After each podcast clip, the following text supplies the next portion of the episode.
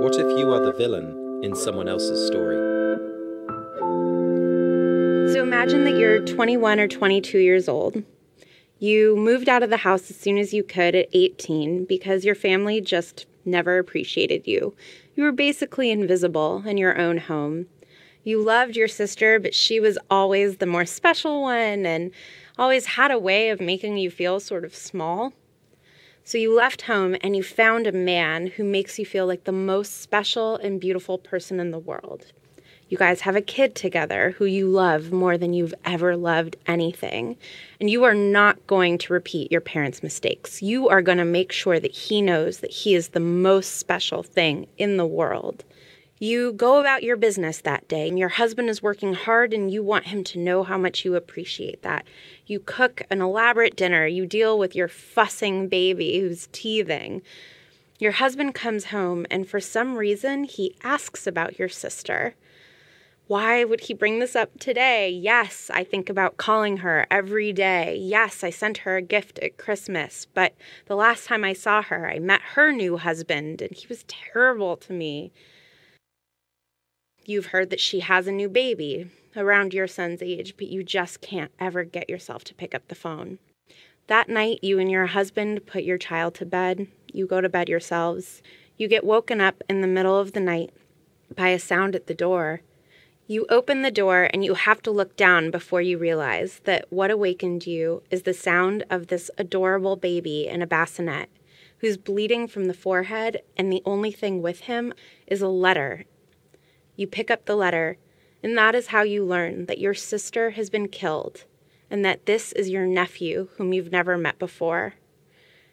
You realize that the life that you have fought for for the last few years has just evaporated in front of your eyes. The life that you had worked so hard for is gone. You would be Petunia Dursley in the first chapter of Harry Potter. As a member of staff at Radboud Reflects, I organize most of the programs that we have on religion. And I can tell you, I can invite the world's most famous theologians and reach maybe only half of you. So, wow, Harry Potter as a sacred text. Welcome here tonight. And I'm not surprised that you are interested in the question can we consider this epic series a sacred text? And if so, who decides on this? You, yourself as a reader? Or do we need some external authority to decide this for us? And what does sacred mean at all? So I am very proud to present to you Carole Cusack, Professor of Religious Studies at Sydney University in Australia, who researches and teaches on contemporary religious trends such as pilgrimage and tourism, modern pagan religions, and the relationship between religion and popular culture. Um, she will give a lecture of about 40 minutes, after which she will be interviewed by philosopher Kees Leijenhorst, who is also a great fan of Harry Potter, and he teaches at our own Radboud University. Um, around 20 minutes to 9, it's finally your turn, as there will be an opportunity for Q&A. My name is Lisbeth Janssen. I work for Radboud Reflects, and I wish you a wonderful evening. Thank you. Good evening. It's an enormous pleasure to me to be able to be here tonight. Um, this is my first time in Nijmegen. I come sometimes to the Netherlands, but never here.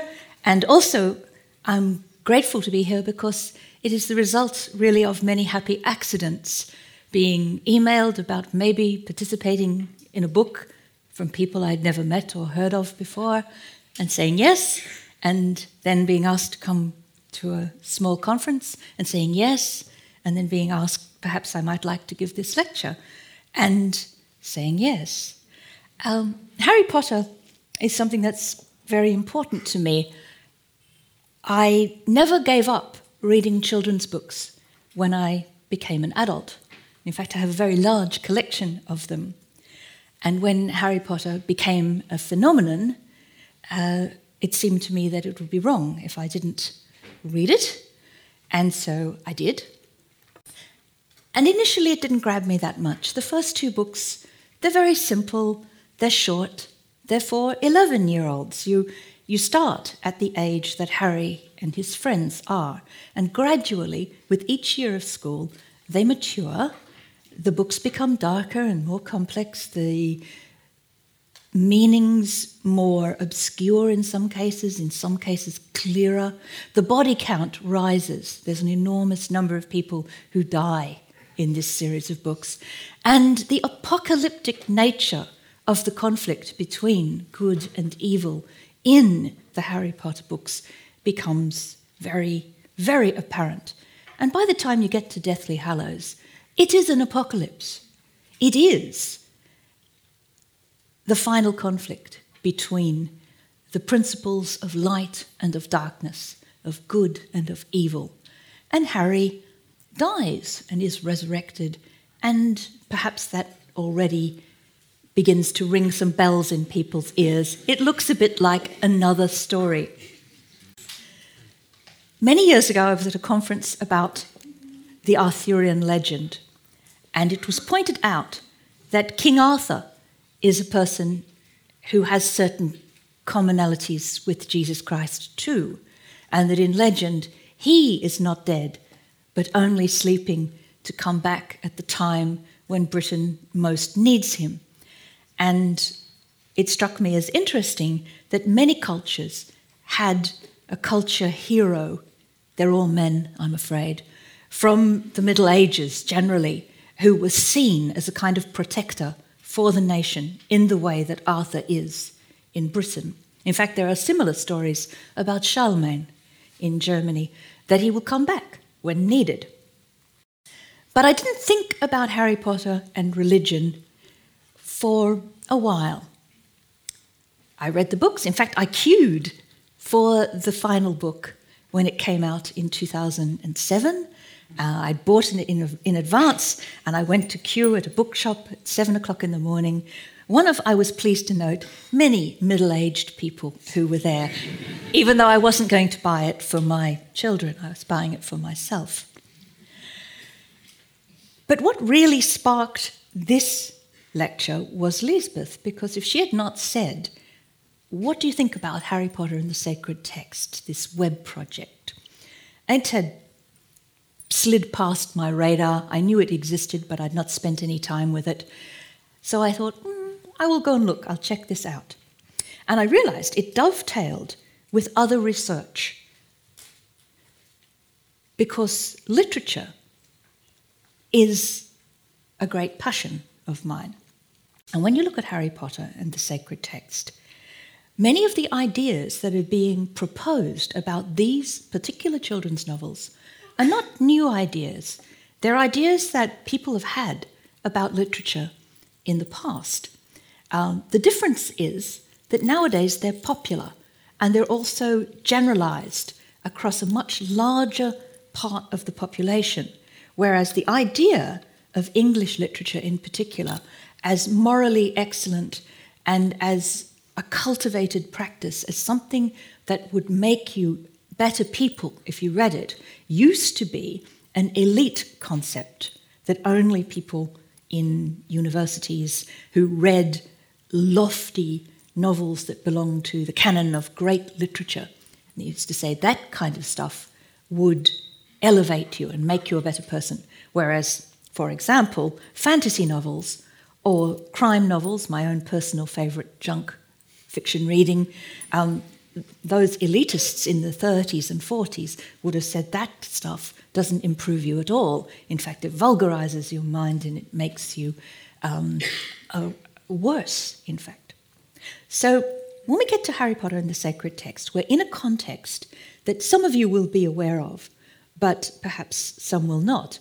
And that is that for at least 60 years, almost, we have had in the Anglophone countries at least, a group of religions that are based on fictions. And some of them are successful, some of them last for quite a long time. The first of these religions, Discordianism, will be 60 years old next year. And it's still going strong. It's a different case because, in that case, the people who founded it, Greg Hill and Kerry Thornley, actually wrote the fiction that they based their religion worshipping the Greek goddess of chaos, Eris, themselves. They didn't base it on an existing novel. But the next really important fiction based religion is called the Church of All Worlds, and it's a modern pagan religion. It was founded in 1961 by two college students. Tim Zell, who's now called Oberon Zell Ravenheart and is one of the great pagan elders of the world, and his best friend, Richard Lance Christie, who died in 2010. They had read in their summer vacation the novel Stranger in a Strange Land by Robert A. Heinlein, a novel that was incredibly important, even you know 20 years later when I was a student. Um, I don't know if it's so important now, and I suspect if you read it now, the values in it might seem a little odd, it might seem a little clunky. But what it proposed was that a human baby raised on Mars and returned to Earth preached a gospel of love and free sex and liberation for all and founded an institution called the Church of All Worlds and was martyred by narrow minded bigots who didn't understand the importance of all of this, especially sex, uh, which was one of the reasons why teenagers actually read the novel. I read it when I was 15, and the sex was very exciting. Um, but they founded a religion because they just thought it was a fantastic idea. They both wanted to be religious, they didn't like the varieties of religion available in America in 1961, i.e., Christianity, and they wanted a lot of sex. Of course, everyone did. 1961 is pre the pill. It was fairly risky kind of thing. Anyway, it became registered as the first pagan religion in America in 1967, and it's still going strong. So they're the big ones. And then we have a gap, and there are a few other candidates that fit in. And then all of a sudden, around about the turn of the millennium, around 2000, you get a bunch of fiction based religions. You get Matrixism based on the film The Matrix. Not the whole trilogy, it's mostly the first film. Um, the trilogy itself doesn't make any sense if you've seen all three of them. The first film has a certain internal logic that you can understand. There is, of course, Jediism, the religion based on the Star Wars films, and I'm sure that's one that most people have encountered uh, before. And then there's the Church of the Flying Spaghetti Monster, and more recently there's Copimism, founded by Isak Gerson in Sweden, which claims that digital freedom to reproduce information is the ultimate sacred truth. And then we get to Harry Potter. Well, I hate to disappoint you, but there isn't a religion based on Harry Potter yet. It may yet develop, it may not develop. But the project called Harry Potter and the Sacred Text, that two people, English Casper ter and American Vanessa Zoltan, have put together, is an interesting sort of test case for us as to what makes a sacred text. Now, the challenge was thrown out what is sacred? What is not sacred? Well, I've put sacred and secular on this slide, and some people might argue about that. The secular, the everyday, the profane, the mundane, the kind of life we live when we're just, you know, drinking coffee and worrying about whether we've washed our hair or if we can leave the house without washing our hair. That's the secular, that's the profane. The sacred, a lot of religious studies scholars now don't really use that term very much. They're worried about the fact that it's a bit theological. It might imply to people that you're talking about some kind of supernatural content. Ann Taves, for example, an American who does, I think, excellent work a lot in the field of cognitive science and religion now, she just says that the, spe- the sacred was just another way of denoting something that's special. It's got a, a kind of glowing halo around it. It's different to the everyday, the dull, the boring, the things that you do when you're worrying about whether your hair is greasy or whether you need another cup of coffee before you can even function.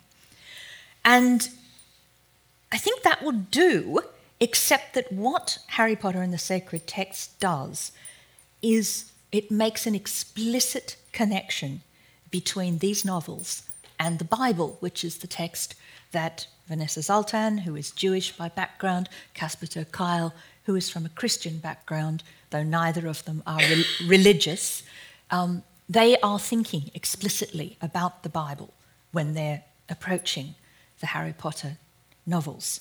So I don't think it's good enough just to say that sacred in this context means something special.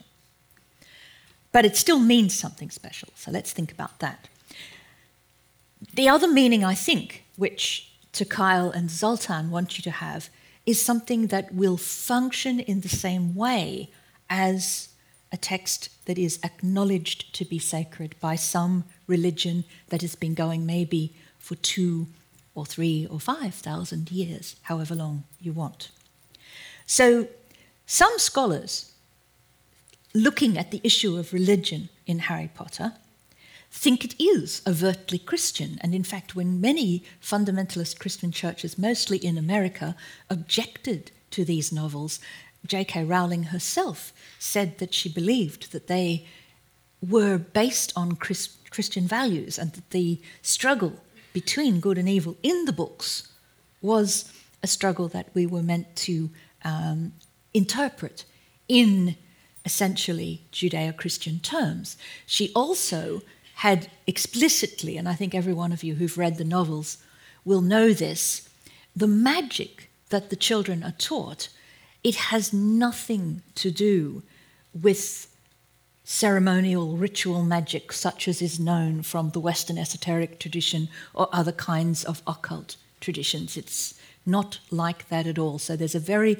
clear attempt in writing the books to separate them from what might be thought of as an occult, left hand path, black magical tradition, even the idea of white magic, if it involves elementals or the invocation of certain powers, the evocation of others. The magic is completely neutral. So I think Rowling knew that there would be a question about how these books would dovetail with Christianity. And because Harry does um, have a mysterious birth and a mysterious life. And like Jesus, who appears in the temple for the first public appearance, is 12, Harry is 11 when he goes to Hogwarts. There is an initiation, there is a chosen band of companions, there is an enemy that has cosmic proportions, and in the end, he does die and is resurrected. I think it's fair to say that there's a lot of Christian elements in the book. But other scholars don't think that that's how it works at all. And they see this, the series as having a style that's a bricolage. It contains the names of many gods, figures from classical mythology, figures from Indian myth. Uh, one of the twins, the Indian twins, is called Parvati, the wife of the god Shiva. Um, so there are lots of different references, and it's part of a kind of contemporary discourse of reenchantment. That is, that even people who are not religious now, entirely secular, like the idea of knowing about and thinking about magical realities, non ordinary realities, and they know the names of Hindu gods and classical Greek and Roman heroes, and so it's interesting to put these into this kind of context.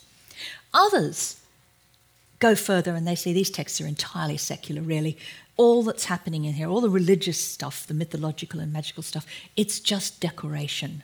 It's part of the literary style, devices, doesn't mean anything. Well, that's as may be. There are many, many religious elements in Harry Potter, which I've already mentioned.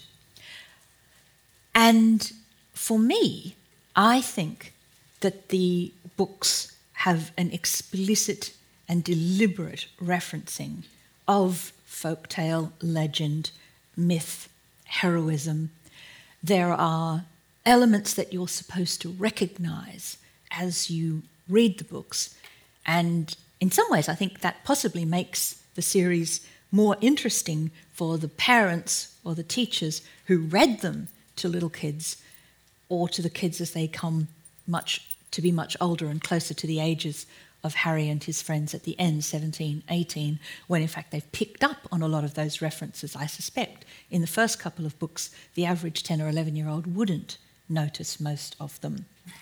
Um, the other thing I think is interesting is that the novels fit very clearly into this contemporary um, discussion of how popular religion works against organized religion. And this is partly because the novels also have an ordinary world, the muggle world, and a magical world, the world of the wizards and Hogwarts and Diagon Alley and platform nine and three quarters at King's Cross Station. Uh, some of you, I'm sure, may have caught onto a trolley and had your photograph taken with the scarf wafting on those stations. Um, it's very sweet. Um, it's also fun. And so I think the referencing on Rowling's part is explicit. But another thing that literary scholars will tell you is actually authorial intention doesn't really have a lot to do with anything.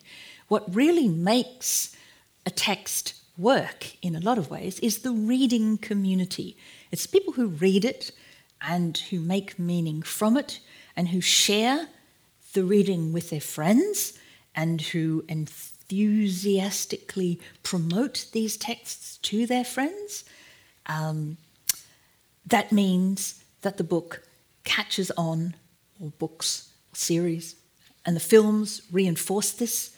So, for example, we've had the same phenomenon, I guess, that happened with those religions that were based on J.R.R. Tolkien's The Lord of the Rings. A second level of involvement and enchantment in those religious groups began with the release of Peter Jackson's film trilogy, which so beautifully brought Middle Earth to life in front of everyone, and people could really visualize and imagine and think of themselves in there. And so more people wanted to join already existing Tolkien spiritual groups and also a few new ones, um, like, in fact, Ilsaluntë Valion and Tië eldaliéva, both of which have quite strong presences here in the Netherlands, um, formed. So I think the films did a lot too for the Potter universe becoming real to the readers and becoming attractive and powerful to them when you can see how this works out.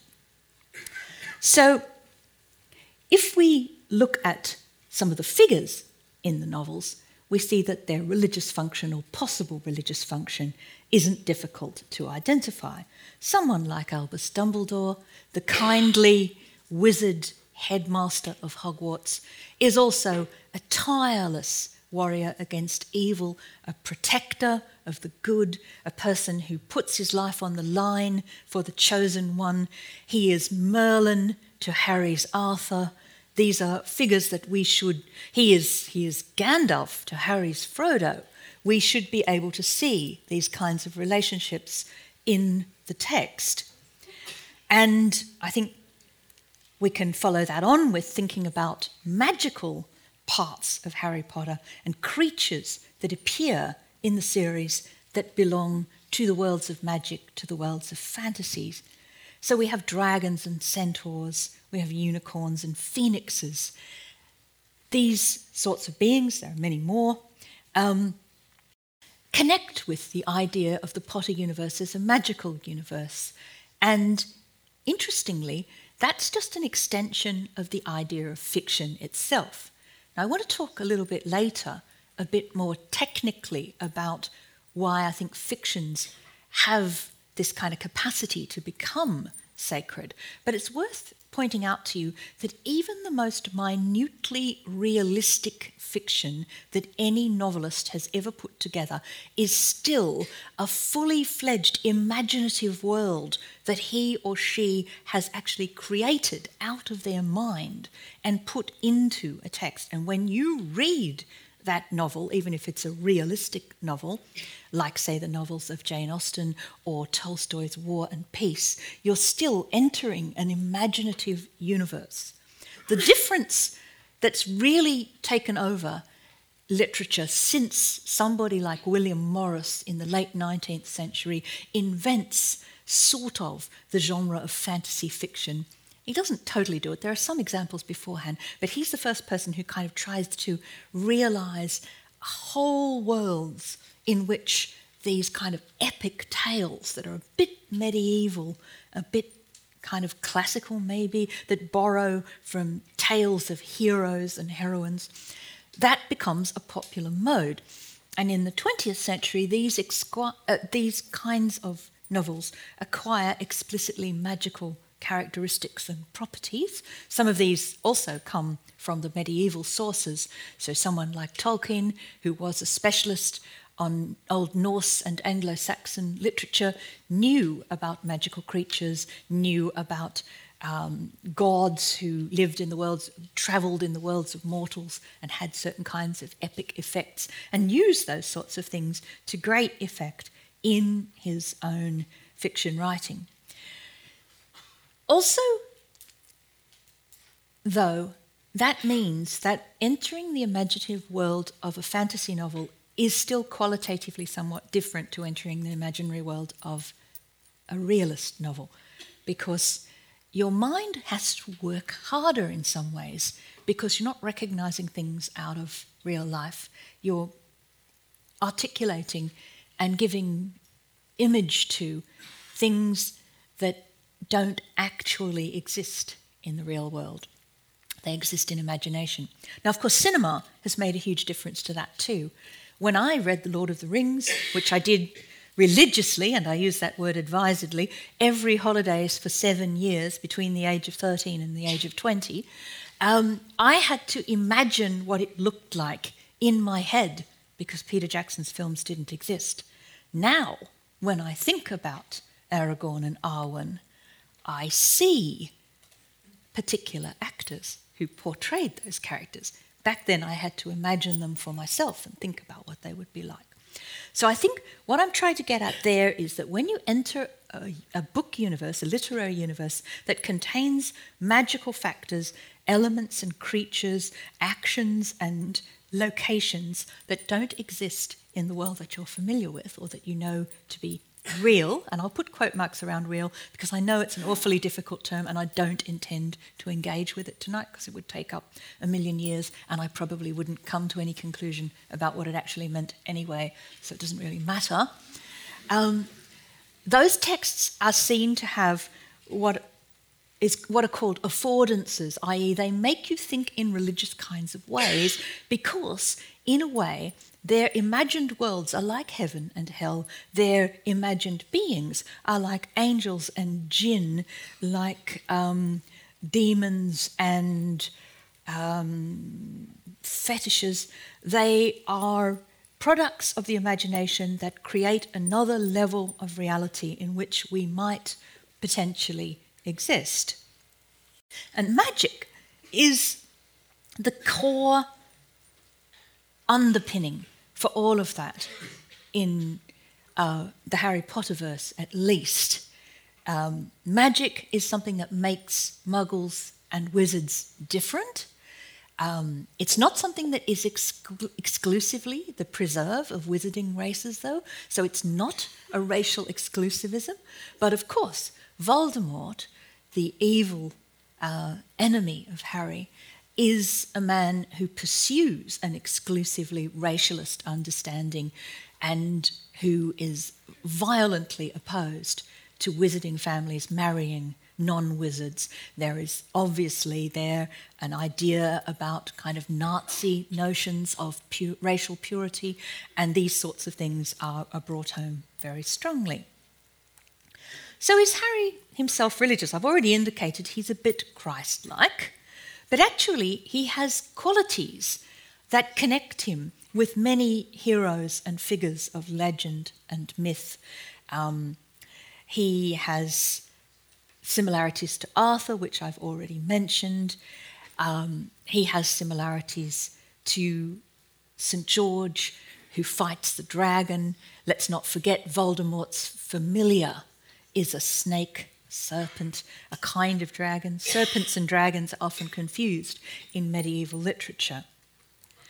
Now, that's probably enough on Potter, and now I want to talk more about Harry Potter and the sacred text, the actual um, thing itself, and how it works. Um, if the people who read Harry Potter make it sacred or secular, make it special in a particular and important way of being special, not just a little bit special. What happens if you sat down with the explicit intention of reading a series of children's books as if they were a sacred scripture? What will you get from this exercise? How will it even work? Is it possible? Well, this collaboration between Casper ter Kuile and Vanessa Zoltan, the third person who's involved, Ariana Nedelman, is the producer who makes the podcasts and involves herself in the small film clips like you saw at the beginning. So she's a silent partner in the organization. They met as students in a divinity school.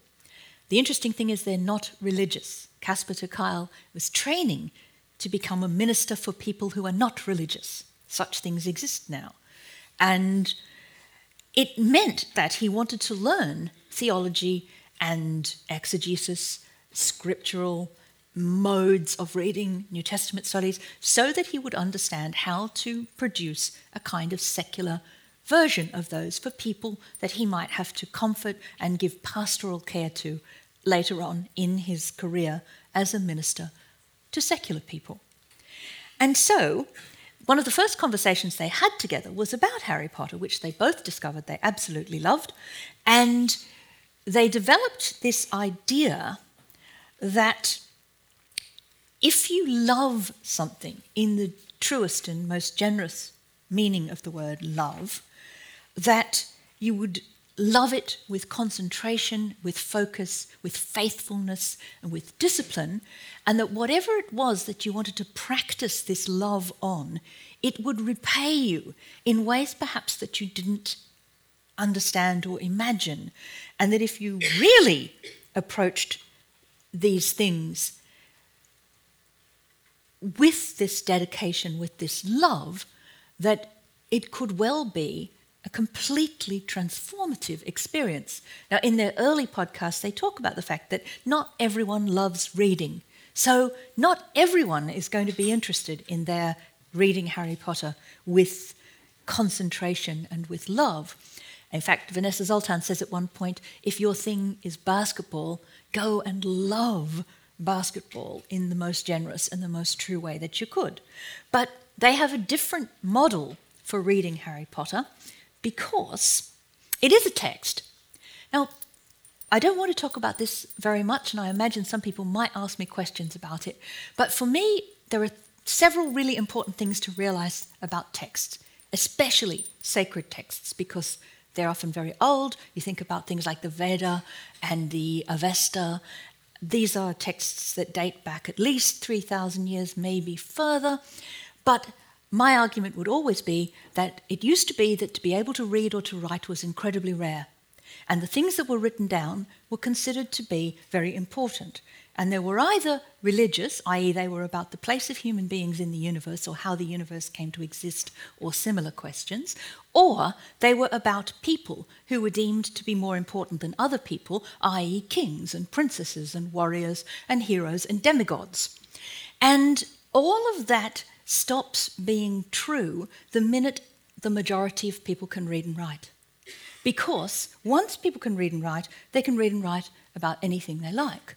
Another thing that's quite interesting that nobody seems to think about very often, though I know my friend Jim Lewis, who's at the University of Tromsø, has written a couple of articles about this recently, nobody ever send, tends to realize that just as fiction writers can make up fictions, people who wrote scriptures can have made them up too, and also that it's possible, always possible, to write down lies.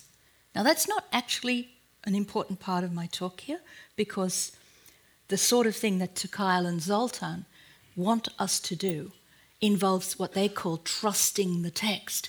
So we're not thinking about fiction as a lie, as a falsehood here. We're thinking about something that we can trust.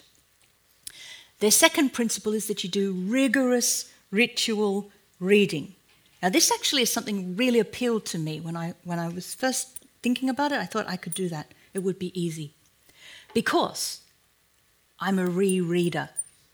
If I, I like to read all the time. If I'm tired, the book beside my bed will be a book I've read at least 20 times before. I could sometimes recite pages of the text that I'm reading. But it's good, it works. So, the third thing that they do is they are conscious that they read in community. Now, how does that work? Well, they trust the text. So they start with the first Harry Potter book. They're only on the second now. I can see this project going on for a long, long time because the books get much bigger, much more deep, the themes get harder, the ideas get deeper. It will take them a lot longer, I think, to get through Order of the Phoenix, a massive book, than it would to get through one of the first two. So they practice a thing called Lectio Divina. And this is not a concept that a lot of modern Christians would even know about because it's explicitly Catholic and it derives from uh, a kind of medieval context. Though, in fact, Protestants after the Reformation did still do it, they didn't kind of frame it in quite the same way.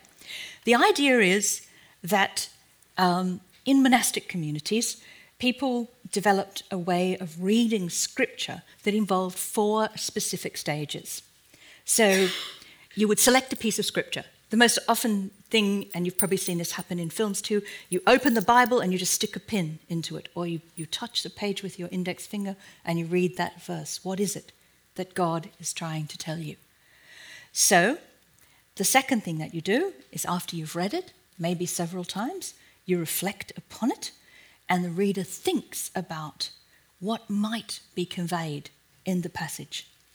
The third phase is prayerfully abandoning your intellect and speaking to God from the heart and looking for advice. And the fourth, contemplatio, involves resting in the Word of God and listening for His voice and taking these messages into daily life. Now, obviously, Kuile and Zoltan don't do Lectio Divina quite in that way because that's really explicitly Christian.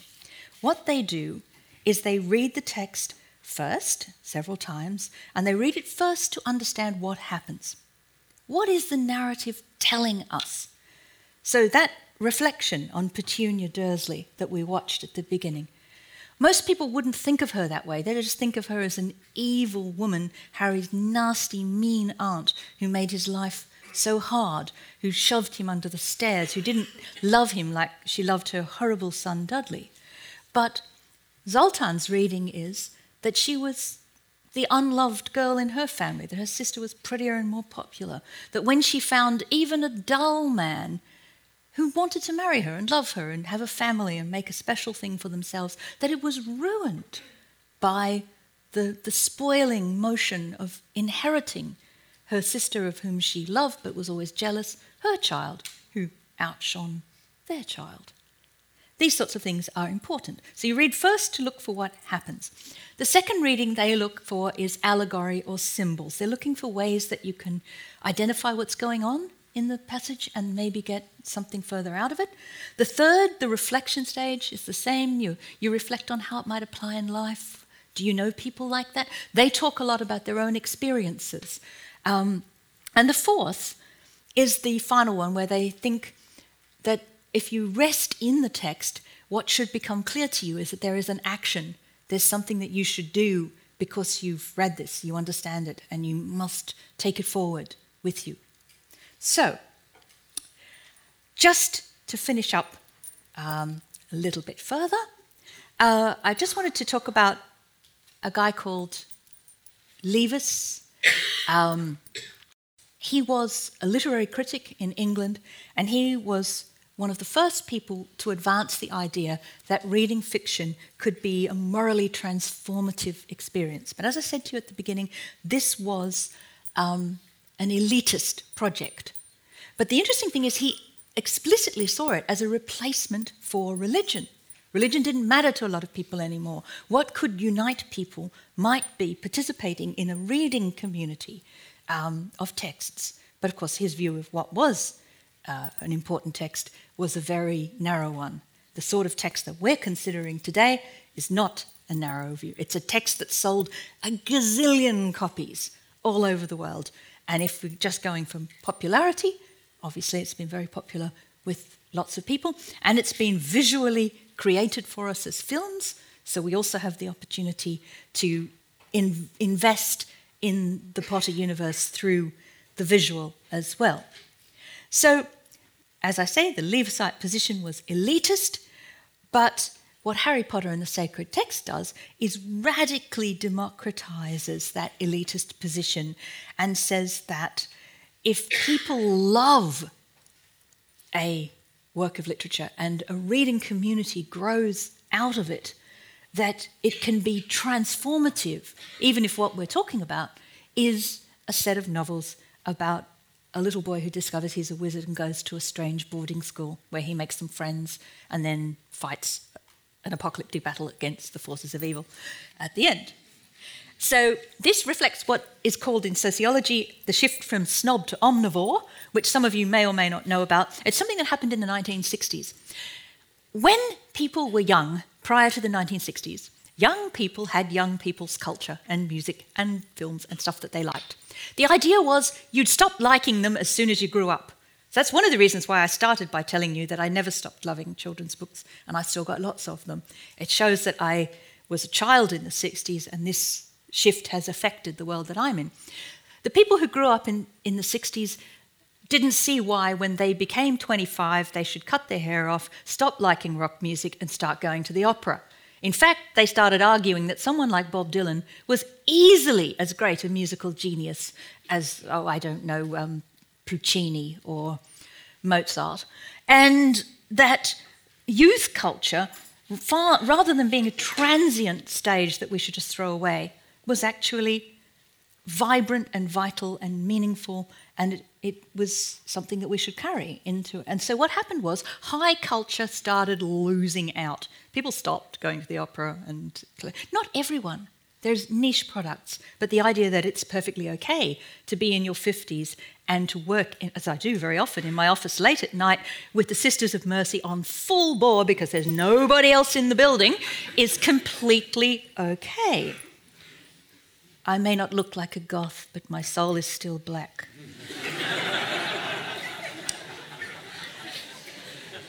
so, what happens, to just wrap up, is that we have writing is something now everyone can do. Reading is someone that everyone can read. Things that are written are not just about gods and monsters, heroes and kings.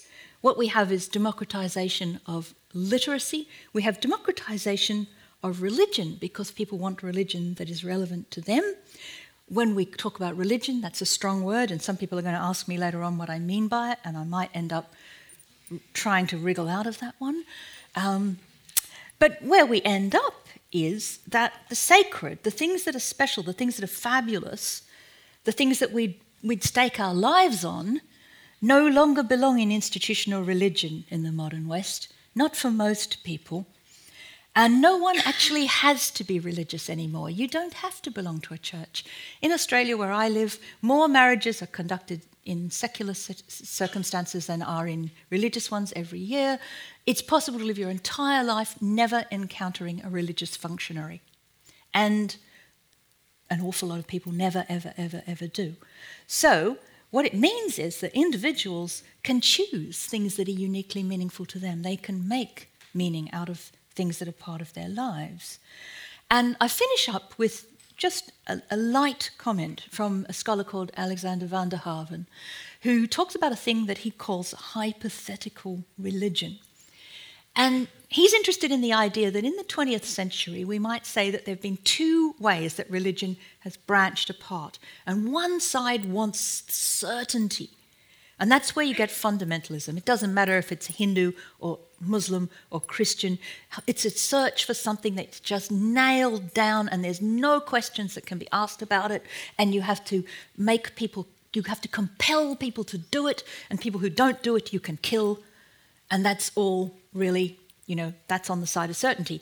But in the West, the trend has been towards the embracing of uncertainty, holding provisional beliefs. This is partly because even science teaches us to hold provisional beliefs. Uh, one day Pluto was a pan- planet, The next, it was a bit of rock in the Kuiper Belt. It's not actually a real change. Pluto is still the same. It's just that the way that we understand these things changed, the paradigm altered. That's, that's how it is. So we hold a lot of ideas provisionally. And on the uncertainty side, he talks about what he calls hypothetical religion the idea that we'll uh, hold religious beliefs provisionally, with imagination, with love, with fun, and that we'll change them, maybe. And he says if fundamentalism wins out, obviously everything I've talked about tonight will be nothing, and I'll have been already shot or guillotined or burned or something. But if actually the fundamentalists don't win, and I think the signs are good, I don't think they will win, this sort of thing, personal meaning making out of things that we love, is the future. Thank you.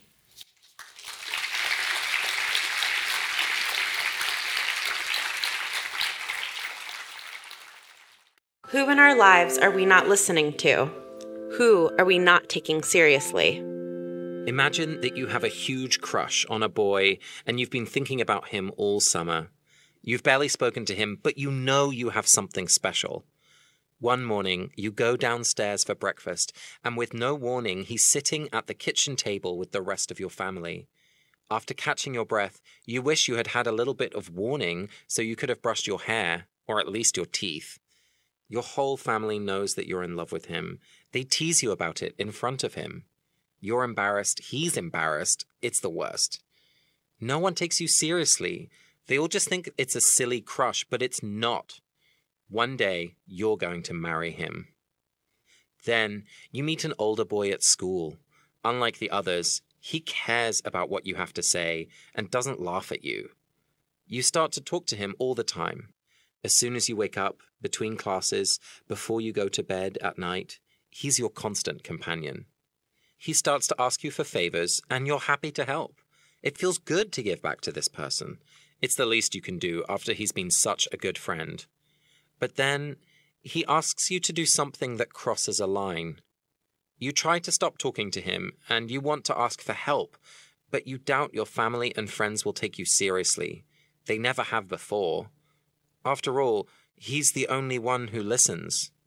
So you go back and you do what he asks you to.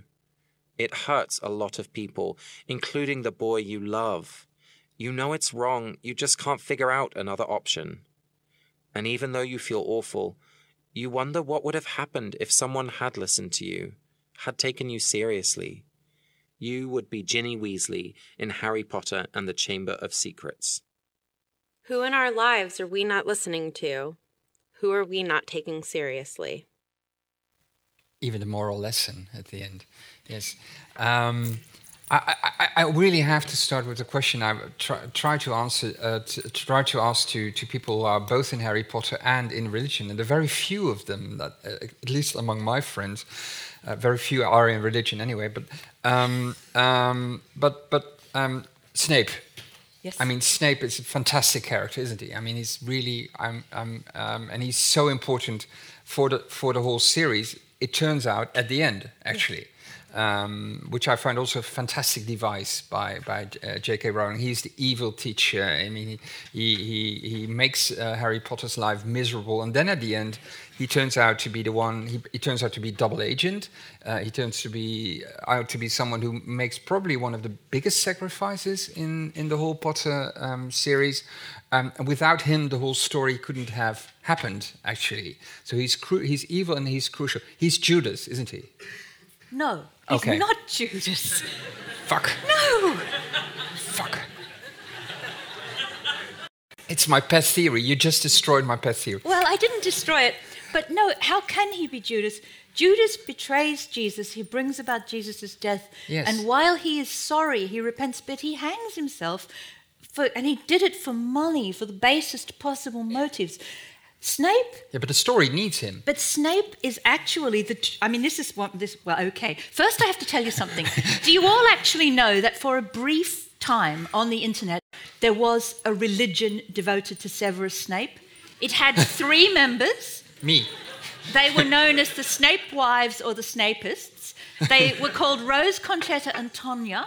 They were all American, and they all believed themselves to be married and in sexual relationships with him. Mostly um, sadomasochistic, dominant, Oh my God, submissive yes. relationships. Yeah. Very interesting. But I got really upset about them because I love Snape. Yes. How can you not love a man in black? I love Johnny Cash too, actually.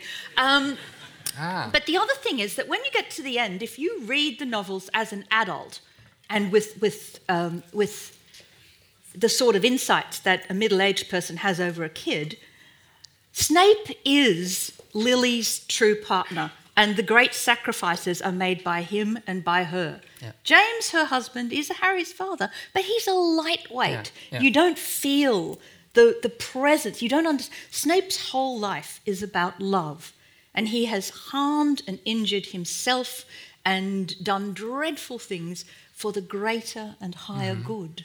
He's not Judas. Yeah, but he's but he's necessary for the story. I mean, But no salvation without Judas, no uh, good end to Harry Potter without Snape. Okay, I see it that way. If you're just meaning as a literary plot device, you need someone to propel the action. I thought you were morally equating him Oh no, Judas. That cannot no, be. No, no, but just the, the you know the fictional. I mean, so the, the, the fictional part of it. So the fictional um, uh, equality between. So the, the, the- the part played, the part, let's say, the function of Judas in the story as a character in the Christian story, and then. Um, I still think that that's a really that's a really difficult sort of theological reading to hold Okay. because I think that what they do is so qualitatively different. Mm-hmm. Yeah. Okay, good. Well, that was my pet theory. Um, um, mm, I was worried a little bit. So you, you talk about uh, the democratization, uh, democratization of the sacred, but also of the literary, uh, about the canon. Uh, um, but if, if that is if that is true, and if sacred, because we I think we have to talk a little bit more about what exactly is what that means, what sacred is. If that is true, if sacred is what is special to you, what you love, what you cherish, what you're devoted to, then anything can be sacred. So, uh, and anything could also be, and this is the other concept we have to talk about, religion. I mean, you you sort of try to get out of it, but I think I think I need to get you back in in, in, in the game. Then let's say the the fans of Justin Bieber or Britney Spears um, constitute a religion because uh, Bieber is very sacred to believers. Um, they have rituals. Um, they have his portrait. They they probably pray to him. I'm not sure, but All right. Um, so okay. so uh, in, in, if you if you take this concept like this, th- this is my worry. Then anything becomes sacred. Anything becomes religion. The whole concept has no meaning anymore. Okay, well, I actually think anything can be, in, be religion. So I don't have a problem with that at all. And it's probably a lot of people who work on contemporary religion would agree with me, though some wouldn't. Um, where do we go with the sacred? Well, I think you can kind of come to what you think religion is as well by thinking about ways to think about the sacred. Um, a lot of people are concerned that the sacred can be anything. That's people sometimes who think that there maybe is something special about religion that makes it different to everything else. I actually don't think it is. Religion is a human cultural production. Just like music, literature, societal organizations, democracy, um, notions like gender equality or personal fulfillment, these are human cultural productions. Uh, the difference is that religion traditionally has been associated with other worlds, with supernatural beings, with um, transcendence, a much overused word that I understand is also somewhat loose for some people. Um, if you think about the sacred, we have collective sacred ideals. Nations have certain kinds of sacred ideals. Individuals have sacred things. With regard to Justin Bieber or Britney Spears, I actually think both of them are pretty poor candidates. But I could certainly imagine that um, certain popular culture figures would attract that level of devotion. And for example, I have written about Iglesia Maradoniana, the church of Diego Maradona, which worships him as God. But he is God. Well, that is a possibility. Yeah. That is a possibility. He would not be my particular choice. No. My particular choice would be Andrew Eldritch of the Sisters of Mercy. but I know he's not God, and I'm not devoted enough to him. He only gets a certain amount of my time um, because I have other things to do, including a life and job. but I actually think that we have to think about the sacred and religion as cultural productions that are communally negotiated. Mm-hmm. Um, so when we talk about religion, I do think it's very difficult for people to have a religion that is only of one person. You know, going back to Wittgenstein, there's no such thing as a private language. language. Re- religion is shared. So there has to be a community. The community mm-hmm. might not mm-hmm. be very big. Mm-hmm. Um, some very ancient religions now are almost dying in the modern world, and they have tiny communities mm-hmm. that naturally survive partly because of their venerability from the past. Mm-hmm. But you need a collective, you need um, an agreement about ritual actions and involvements, what people are going to do. There has to be some kind of rules if you're going to call it religion. I tend to move back from religion in these sorts of discussions, and I say to my students, it's very much easier to say that something's religious than to say that it's religion. If you go to the adjective rather than the noun, if you say something's religion, you really mean there's some kind of institution, there's some kind of scripture, there's someone controlling it, there's, there are priests being ordained. Mm-hmm. And, you know, even the more amazing of our more recent fiction based religions, something like Dudism, for example, based on the uh, film The Big Lebowski, which Oliver Benjamin founded in 2004. He ordains Dudist priests. He has um, tax breaks. You know, it's, it's a religion. It's, it's official. He writes scriptures. It, their structure. What happens with a lot of other fictional things or meaning making communities is that there's like a continuum, and at one end there are fans and fandom, and in the middle, there's a strange kind of thing where fan rituals start shading into personal devotion, and it's it's more heightened, mm-hmm, and there's mm-hmm. a little bit more going on. And by the time you get to the end, there are people who hold these things in with a religious attitude. But that not is, is not the same as saying it's a religion. So I think, for example, Vanessa Zoltan and Casper ter Kuile read the Harry Potter novels religiously, but that's an adjective, or mm-hmm. actually it's an adverb when I say religiously. Mm-hmm. mm-hmm. It, it, doesn't mean that they are making a religion out of them. Mm-hmm. They're, they're operating in what's called mm-hmm. the field of the as if. Yeah. As if it were. Mm-hmm. And that will work. But with sacredness, I wonder about that because all of my students usually say, What you really mean, isn't it, is what would we die for? And I don't even think I do mean that because I really think most people now hold their ideas so much as a provisional kaleidoscope of different things that move in and move out. I don't think there's anything I'd die for. And that's a pretty terrible thing to admit. But I think it's mm-hmm. kind of a malaise that's common mm-hmm. to, to modern people. So if you, to die for something involves that quest for certainty that drives the fundamentalist impulse. Mm-hmm. And I, I, don't have that, like not mm-hmm. not even this much.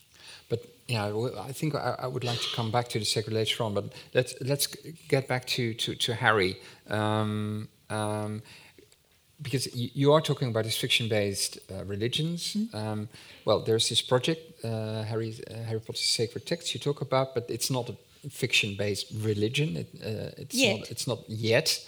Um, but but it, could it be the fact that actually uh, Lord of the Rings has fiction-based uh, religions based on it? Uh, Harry Potter hasn't. It, it is recent, but it's not it, not that recent uh, anymore. The fact that there isn't yet this religion based on Harry Potter couldn't that be an interesting fact? And couldn't that, for instance, have to to do with the fact that there is actually so much religion in it? I mean, there's sacrifice. There is an afterlife, there's death and resurrection. Um, uh, they're more or less saints. Of course, there's magic, but that's a bit, little bit more, more, uh, more, more, more difficult. So much, as, as you pointed out, so many references to all kinds of religion, but certainly also Christian religion. Could, could that could that be an explanation, or what do you think about that? I don't know. I don't think it is because, for example, Stranger in a Strange Land has miraculous birth, death, and resurrection, the whole lot, you know. yeah. So indeed does Lord of the Rings. I wonder about its status as children's or young adult fiction, that um, perhaps for a lot of people who read it, they love it, but they don't think of it as having that kind of extraordinary profundity. Um, when you talk to the Tolkien religionists, I mean, they're really interesting people. But one of the fascinating things is Tolkien was devout Catholic, and he thought when he wrote Lord of the Rings that it encompassed Catholic Christian values. But all of the countercultural people read it as a kind of eco pagan Yeah, novel. yeah. And of course, what all of the Tolkien spiritual people tell you is Tolkien didn't even know he was a channel. The elven world was telling him their story, and so he's just automatic writing this course, story for the and, and the elven realm is all real, and the Valar, the elves, we worship them, and they are real. Tolkien himself, he was just a conduit. He didn't know. Mm-hmm. And I don't think you could really say that about Rowling. I don't think it works in quite the same way. Mm-hmm. Um, so, and I think the young adult thing is probably the, mm-hmm. the, the, mm-hmm. the deal breaker. So, but that has to do with more or less the external status of the novel, that nothing to do with the content of it. Or, or would you say, would you say that the Harry Potter's world, in that respect, is different? Of course, it's different from Tolkien's world, but it's structurally different. Is yeah, I do. I, and I think Harry, Harry Potter's world is juvenile. Mm-hmm. It doesn't prevent adults from loving it, but I think it prevents them perhaps. I mean, who would you worship? Can you really worship Harry? Dumbledore. He's a nerd. I worship Dumbledore. I worship Snape. Okay. Well, I don't actually. I don't worship anybody, but he's he'd be my choice. Mm-hmm. But um, no, I can't see it. I can't see it. Mm-hmm. But might it also have to do that um, with the fact that the universe, the Tolkien's universe, is much more, in that sense, much more transcendent. There are indeed the elves, there are the gnomes, etc. Harry Potter world. I mean, there, there are these goblins and so on, but the main story is really about you know people. It's Hmm. about special people. It's about wizards. But might that might that be an explanation? I was just thinking about Star Wars because I realise actually it's probably a really good thing to bring in at this point. Uh, when you talk to people who are members of the Temple of the Jedi Order, um, Th- there is a temple. yes, of course, and I know I know three of them quite three of them quite well. Okay. Uh, Michael Kitchen from England, Benjamin Alexander Miller from, and Ash Williams, who are both Americans.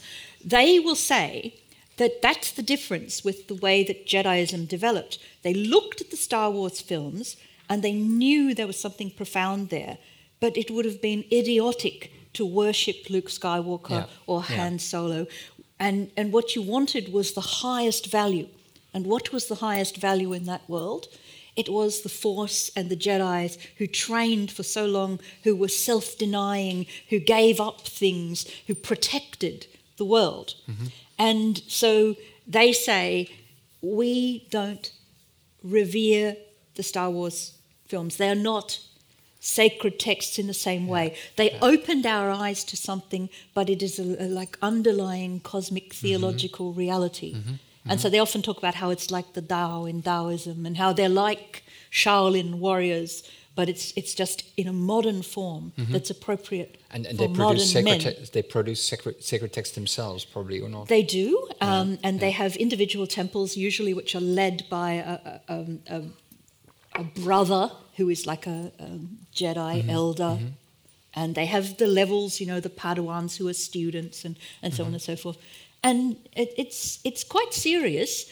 And they say that Star Wars texts are, are like, you know, they were an opportunity to see something, but you wouldn't want to worship them Yeah. literally. I think if there is ever to be a religion that develops out of Harry Potter, that will be what it's like. Yeah. It will be about some kind of value, The but- Potter, the Potter values, rather. but not about the idea that you could worship Harry or, or Dumbledore. Not even Hagrid. I like Harry, Hagrid so much. We all like Hagrid, Yeah. but heavens, he is too stupid to be anybody's god. There you go. Yeah. There's always something.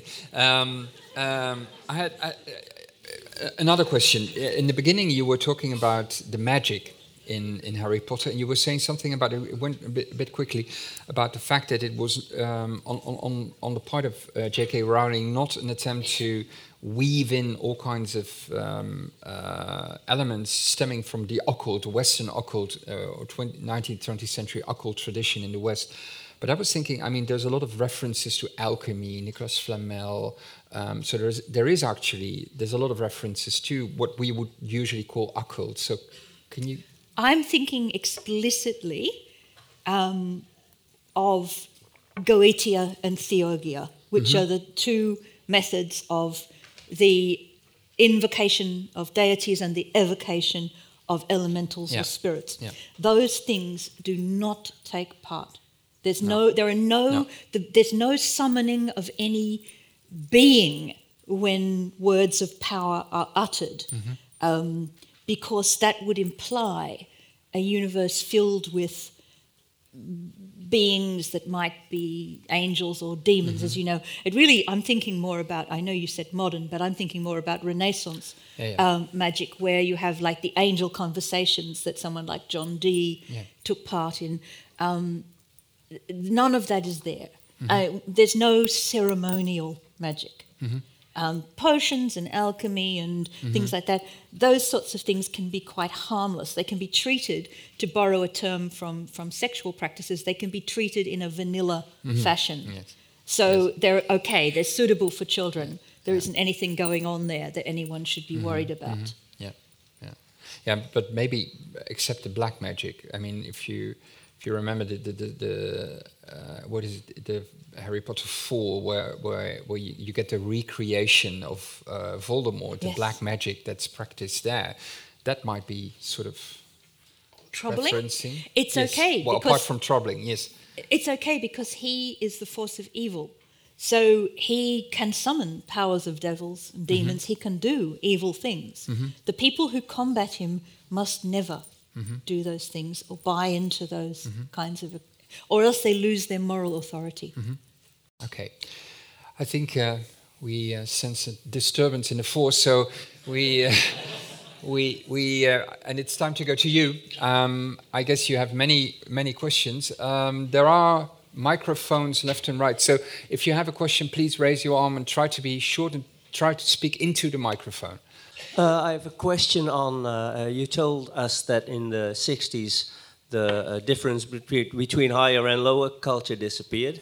So it's okay for uh, adults to still dig into the books they used to read when they were young. I'm wondering because um, the value of that, the way you look at the books you read when you were young, uh, changes during uh, getting older. So uh, the the moral, uh, how do you call it, the moral transformation you go through, re- for instance, reading uh, Harry Potter books when you are young now, doesn't mean that you look uh, back at them at the same uh, the same way when you are old. And I'm wondering, aren't you making a bit too much of these books? because when I was young, I used to read Karl May, Karl May books, and I really value them very much. But when I look back at them, I still read them, and I still like reading them. But they, I have a, a certain distance towards them now. So uh, I'm wondering, aren't you making uh, a lot of fuss about just a nice series of books for young ad- adults? I think that that's a really good question, but I'm not the one making the fuss. Um, the fuss is being made by other adults. Uh, I agree with you that if you're reading a coming of age story, which the Harry Potter novels are, it makes a lot more, it's more powerful to you if, for example, you are the same age as the characters at, when, you, when you encounter them. And as you read the story, you, you are developing too. So, for example, I have a friend who only allowed her daughter to read book four, um, Goblet of Fire, in which Cedric Diggory dies quite violently, because my friend and her husband were in bed with terrible flu, and their daughter, who I think was 11 at the time, badgered them to, to allow her to have the book. And they let her have it because they normally, they were very protective parents. They yeah. normally read everything Dora was allowed to read. And they hadn't read this book. And when they later discovered that it ended with yeah, this violent yeah, death and, and it was quite dark, they were really, really upset that they'd allowed her at that age. They would have held it back, maybe made her, you know, wait a year or two. It's the point where the series really started it to get turns, dark, yes. darker. Yeah. It does. So I think that if you're growing up with it, as my nieces in France did, um, it's very profound for you, and maybe they would look back on it differently. I read it as a middle aged person. And so I was already at a distance, as you would say. But if you think about books that I read when I was young and I loved the Susan Cooper novels, The Dark is Rising, which is also a set of seven novels, which is about the Arthurian legend being recreated in modern day England. They were probably my equivalent. And I still own them and I still read them very frequently and I still love them. Maybe differently, you yeah. might say. But of course, the snob to omnivore thing, it doesn't mean that high culture disappears. It just means that low culture continues to be popular with people, even at a point in your life where you might imagine that you should have given up on reading kids' books, which I never will. Um, yeah, about the uh, snob to omnivore um, uh, matter, um, I was thinking it's very interesting how you can say that um, the sort of the, the, the, low culture, the youth culture, stays important for people um, even when they were, like should have grown out of it. Uh, to uh, put it like that, but um, would it be then a next step where the omnivore um, you don't just specialize in one part of the lower of, of uh, low culture, but um, you can not just like rock and roll and only rock and roll, but also look at um, other things like um, like maybe like rap music as well at the same time, things like that. Would that be a next step in the uh, snob to omnivore? Um, That's already definitely happened. I have so far only referred to my passion for goth rock, but my other great passion is Bob Marley. And apart from him, I was last week attending a performance of Wagner's Ring Cycle, my 11th attendance at a performance of the ring cycle. So, yes, what happens? This is the bricolage culture. You see, you take anything from anywhere that you like and you put it together. The difference with me is I haven't tried to make anything cohesive out of it. Some people try to make something new out of bits of all of the others, and that's what happens with a lot of new religions. They borrow bits of 10 different religions and then try to put them all together and make a new religion. Um, with me, I'm happy that they're just stuff that I like, and a lot of people are happy that they like a lot of different stuff. But I think that the next step is the synthesis of something that comes out of bringing together all of these things, yeah. which I'm not sure I could do out of my interests.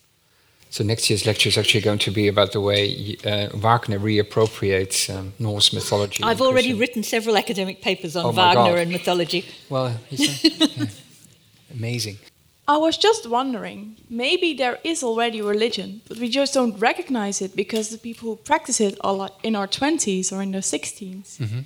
If you look at internet, at Tumblr for instance, I really think there is such, they call it fandom, but I think they practice it religiously. And as you said, it's about the magical world rather than mm -hmm. the actual people in Harry Potter. Maybe we just, we just don't recognize it because the people are still young. Well, I'm delighted that you say that because actually I would completely agree with you. And I've also always been on the side of the argument that fandoms are, if not actually religions, they're certainly religious. They're very, very close to religion. I follow a man, an American anthropologist called Michael Jindra, who, as early as I think about 1994 or 1995, said, as far as he could see, Star Trek fandom was a religion when people learn Klingon and dress in costume and spend ages at ritual events in the Black Forest in Germany, um, having Klingon weddings and funerals. As far as he could see, he couldn't see that there was anything different. and so I'm, I'm on that side. But for example, here in the Netherlands, the foremost person who works on fiction based religions is Markus Davidsen at Leiden. And he is very, very hostile to the idea that a fandom is a religion. He thinks you can really, you have to separate it out. The religion has this supernaturalist, transcendentalist thing going on, and the fandom doesn't. I think that's a kind of academic distinction that we might be able to talk about. But if you, as you say, you go out there amongst the lived activities of these people, you will find that they are not so easily separable. But but still, aren't you then in the, in the, in the danger of losing the applicability of religion because it, you can apply it to anything, just okay. anything. If I you, know, it, and it's a terrible dilemma, and I don't know what to do about it. But I think being, I had a revelation a couple of years ago, not a religious revelation. I was thinking about the law relating. Sure? Yeah. I was thinking about the law relating to Indigenous people in Australia. Mm. And it has a couple of principles, but one of them is that you must self identify, and another is that you must be recognized by a community. Yeah.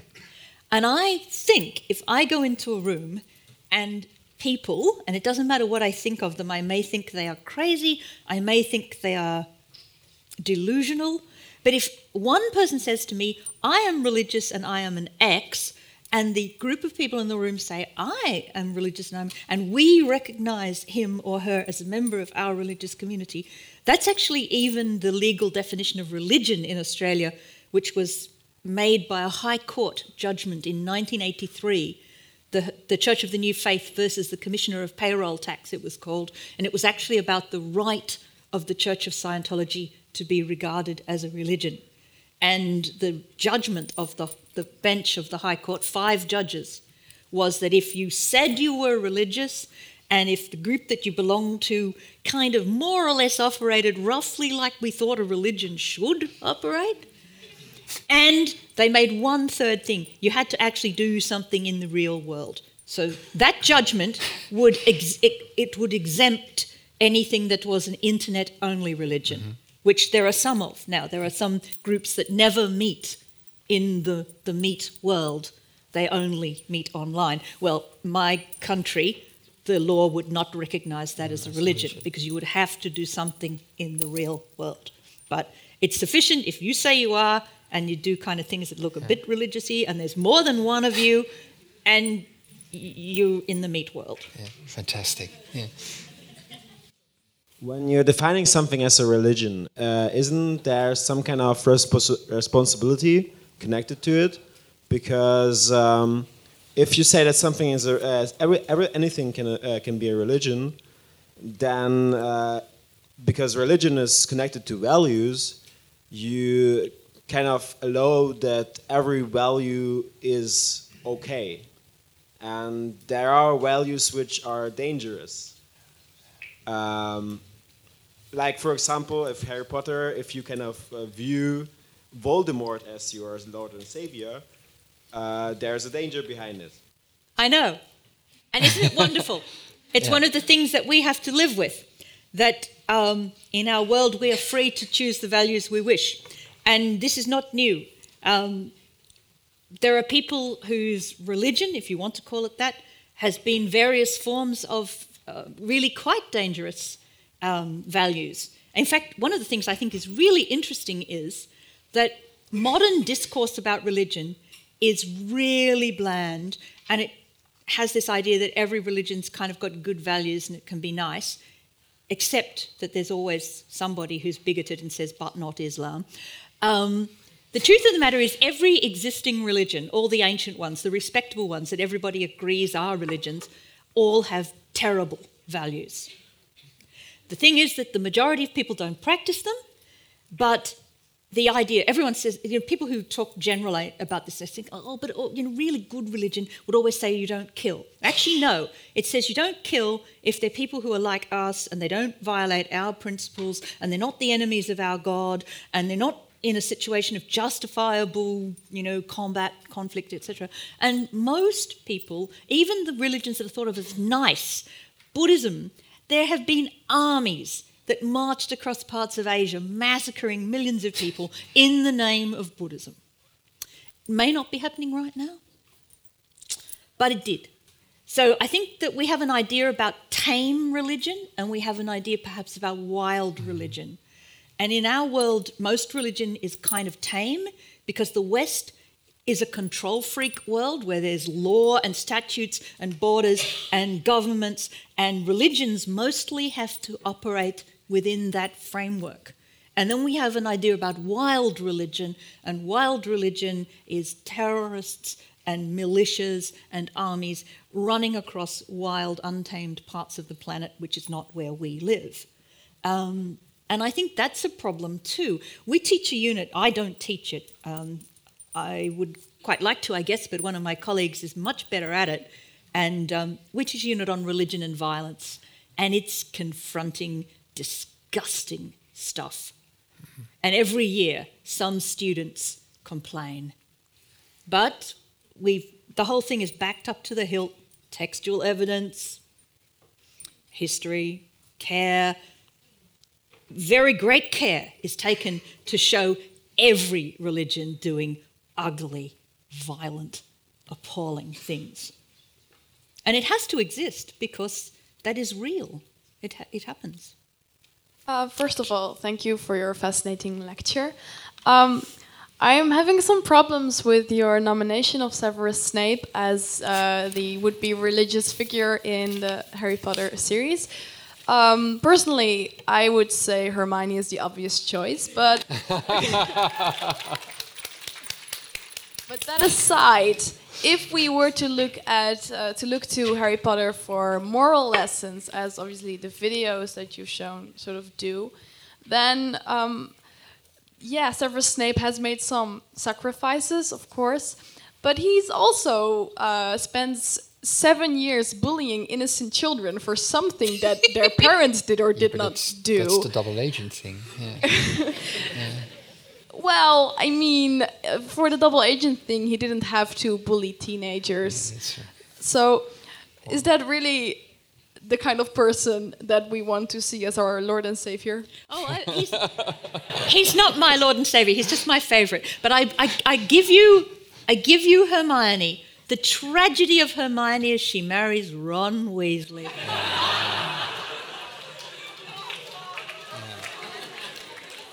Need I say more?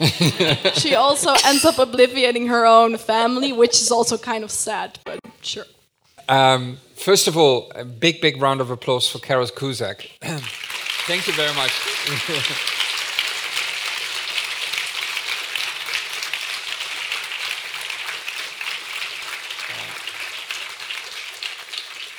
Thank you very much for this very inspirational lecture and, and conversation.